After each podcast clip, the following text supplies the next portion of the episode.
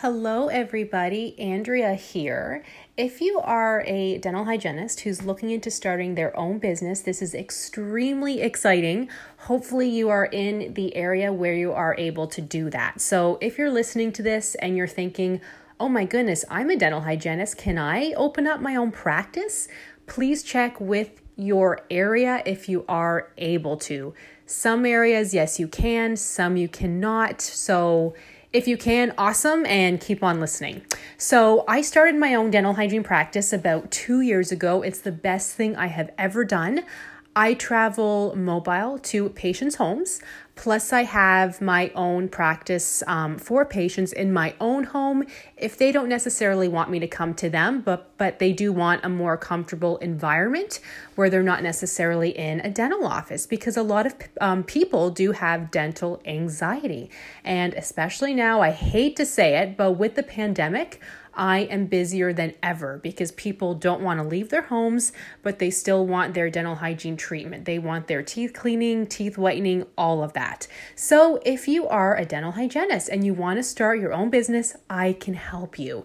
Please look at my um, website at um, dental.com and I offer a full mobile RDH Academy course where I go through everything for you step by step literally step one from you thinking about your own business, um, formulating a business plan, thinking about loans, how much money will you even need to start your own dental hygiene practice, whether you want a mobile practice where you go into patients' homes or you want to have something in your own home or a standalone practice.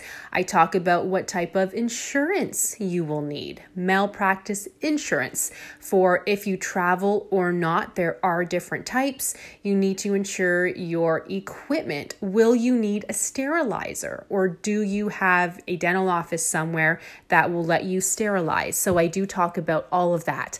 I have just uploaded some new videos today actually where I talk about when you go to purchase your dental hygiene supplies for your own business, how you can negotiate getting better deals. If you have looked into that already, you will notice if you look online, they don't offer prices. So if you're just looking to see how much a sterilizer might cost and the different types, you will not see prices because the dental companies want you to call them to book an appointment, of course, so that they can call you and basically try to sell you on their products. But there's nothing wrong with that.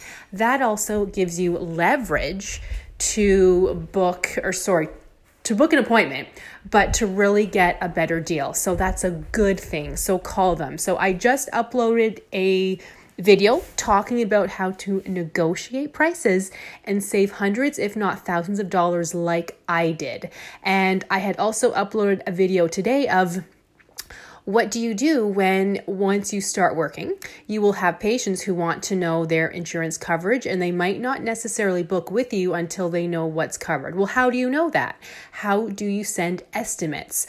Either electronically by paper or are you going to ask your patients to look into that themselves? So I kind of talk about all of that for you. So anything you are thinking about, any questions you have, any concerns, I offer all of that for you in literally hundreds of hours of me teaching you, teaching you videos. The course is Learn at Your Own Pace. So I will leave the link here for you. If you also go to um,